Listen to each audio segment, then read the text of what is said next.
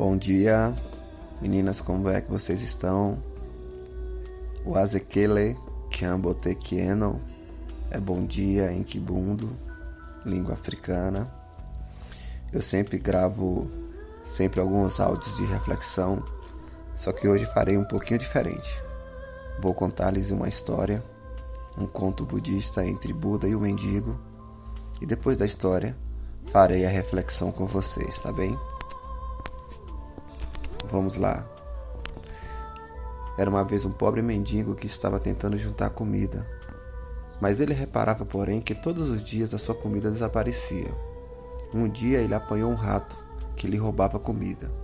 Então ele perguntou ao rato por que ele lhe roubava a sua comida. Afinal, ele era um mendigo. E por que não fosse roubar de pessoas ricas? Elas têm muito e não iriam nem perceber. O rato então respondeu: mas meu destino é roubar de ti. Questiona o mendigo: e por quê? Porque faz parte do teu destino só ter oito itens em tua posse. E por mais que mendigas, por mais que consigas juntar isso, é tudo que você pode ter, respondeu o rato. O mendigo ficou espantado e também de coração destroçado, e se questionou a razão de ter esse destino. O rato, então, respondeu que não sabia, mas que ele deveria tentar perguntar a Buda, que talvez soubesse a resposta. Então, o mendigo deu início a uma viagem em busca de Buda. Ele viajou o dia todo e, ao entardecer, chegou a uma propriedade de uma família rica. Cansado e com sono, ele decidiu passar ali a noite, e dirigiu-se à porta e bateu. Senhor, disse o mendigo, está ficando escuro e eu sou novo por aqui. Será que eu posso passar a noite aqui, por favor? Para espanto do mendigo, o senhor disse sim, pode entrar. Assim que o mendigo entrou na casa, o homem perguntou-lhe: para onde vais e qual a razão de viajares tão tarde? O mendigo responde: eu tenho uma questão para colocar a Buda e vou ao encontro dele. Nesse momento, a mulher do homem rico entrou e ouviu o que foi dito. Podemos também te dar uma questão para que perguntes a Buda? Perguntou ela ao mendigo. O mendigo respondeu: sim, presumo que posso colocar a sua questão também. Qual é a questão da senhora? Ela responde: nós temos uma filha de dezesseis anos que não consegue falar. Nós só queremos perguntar o que temos que fazer para resolver esse problema. Na manhã seguinte, o mendigo agradeceu a hospitalidade deles e assegurou-lhes que colocaria a questão a Buda. E ele prosseguiu sua viagem, até que chegou a um mar de montanhas que tinha que atravessar. Ele subiu em uma montanha e lá encontrou um feiticeiro que carregava um grande cajado. Feiticeiro, perguntou o mendigo, podes me ajudar a atravessar essas montanhas? O feiticeiro disse que sim. O mendigo então sobe no cajado do feiticeiro, que usa para transportar por aquelas grandes montanhas. Durante essa travessia, enquanto eles voavam, o feiticeiro perguntou ao mendigo: para onde você vai? Por que decidiu atravessar todas essas montanhas? Responde o mendigo: eu vou encontrar com Buda e colocar uma questão sobre a minha vida a ele. Sério? Respondeu o feiticeiro. Por favor, posso te pedir para colocar uma questão minha a Buda também? É que há quase mil anos tento ir ao paraíso e, segundo os meus conhecimentos, já deveria poder ir. Por favor, podes perguntar a Buda o que eu tenho que fazer para chegar ao paraíso? Questionou o feiticeiro. Respondeu o mendigo: é claro, vou colocar a tua questão quando encontrar Buda. À medida que ele prosseguia sua viagem, ele deparou com seu último obstáculo. Era um rio muito grande, que ele era incapaz de atravessar. Por sorte, apareceu uma tartaruga gigante, que decidiu levá-lo até o outro lado.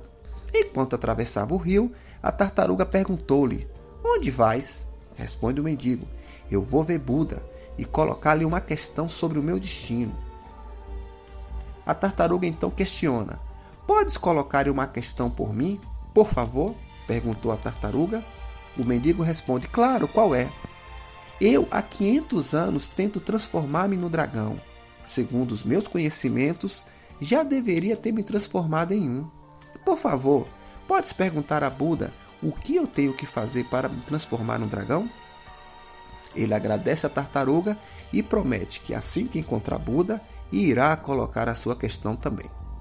O mendigo prosseguiu a sua viagem em busca de Buda e por fim chegou ao local onde ele morava. O mendigo parou em frente ao mosteiro, respirou fundo e caminhou determinado e entusiasmado, pronto para colocar a questão sua a Buda e a dos outros. Assim que ele entrou, fez uma reverência perante Buda. Por favor, Buda, aceite as minhas felicitações.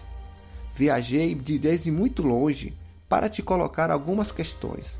Posso colocá-las agora, por favor? É claro que sim, respondeu Buda, mas apenas responderei três questões. Apenas três. O jovem mendigo ficou chocado. Ele tinha quatro questões para colocar, a sua e as outras três questões das três pessoas que ele encontrou durante o caminho. Ele decidiu pensar cuidadosamente. Pensou na tartaruga, que há quinhentos anos que ela tentava se tornar um dragão. Depois, pensou no feiticeiro, que há mil anos tentava chegar ao paraíso. E, por fim, pensou na pobre menina que iria passar a vida inteira sem conseguir falar. E depois olhou para si próprio. Eu sou apenas um mendigo. Eu posso voltar para casa e voltar a pedir. Já estou habituado, acostumado. Nada irá mudar. Mas para eles, tudo pode mudar se obtiverem essas respostas. Depois dele olhar para os problemas de todos os outros, de súbito ele percebeu que o seu problema era muito pequeno diante dos outros. Ele sentiu pena da tartaruga, do feiticeiro e da menina. Por isso resolveu colocar a questão deles e não a sua. E como esperado, Buda respondeu-lhe. A tartaruga não está disposta a sair do casco. Enquanto ela não estiver disposta a deixar o conforto do seu casco, ela nunca vai se tornar um dragão. O mago carrega sempre seu cajado, nunca solta ele, e o cajado tem um peso, age como uma âncora, não deixando ele ir ao paraíso. E a menina, ela só vai conseguir falar quando ela encontrar sua alma gêmea. Então o mendigo agradece a Buda e começa sua jornada de volta. Então ele encontra a tartaruga, que lhe pergunta, e aí? Tu perguntaste a Buda a minha questão? O mendigo respondeu, sim, claro. Tu só tens que abandonar o teu casco para se tornar um dragão. A tartaruga tirou seu casco e dentro dela tinha pérolas preciosas encontradas nas zonas mais profundas do oceano. Ela ofereceu ao mendigo em agradecimento, porque ao retirar o casco, as suas asas se abriram e ela se tornara um dragão. O mendigo então voltou a se encontrar com o feiticeiro no topo da montanha e falou para ele, tu só precisas soltar o teu cajado e poderás ir ao paraíso, disse o mendigo ao feiticeiro. O feiticeiro, ao soltar o bastão, se liberta e abre-se o caminho para o paraíso. Em agradecimento, ele entrega o cajado ao jovem. Agora, o jovem mendigo tinha a riqueza das pérolas da tartaruga e o poder do feiticeiro. Com esse poder, ele regressa para junto da família que tinha oferecido abrigo. Eles ficaram muito felizes ao vê-lo de volta e aguardavam uma resposta. O grande Buda disse que vossa filha voltará a falar quando encontrar a sua alma gêmea, disse o jovem mendigo. Nesse momento, a filha desceu as escadas e falou, ei! Não é esse o homem que esteve aqui semana passada?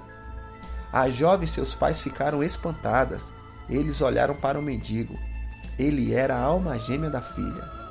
Os pais marcaram o casamento e viveram muito felizes. Olha que história bacana, né? Qual é a reflexão dessa história? Essa história nos fala de tantas coisas e nos ensina tantas lições. Às vezes nós temos que doar para que algumas coisas aconteçam. Algumas vezes, se quisermos nos tornar dragões ou leões, nós temos que estar dispostos a deixar algumas coisas para trás.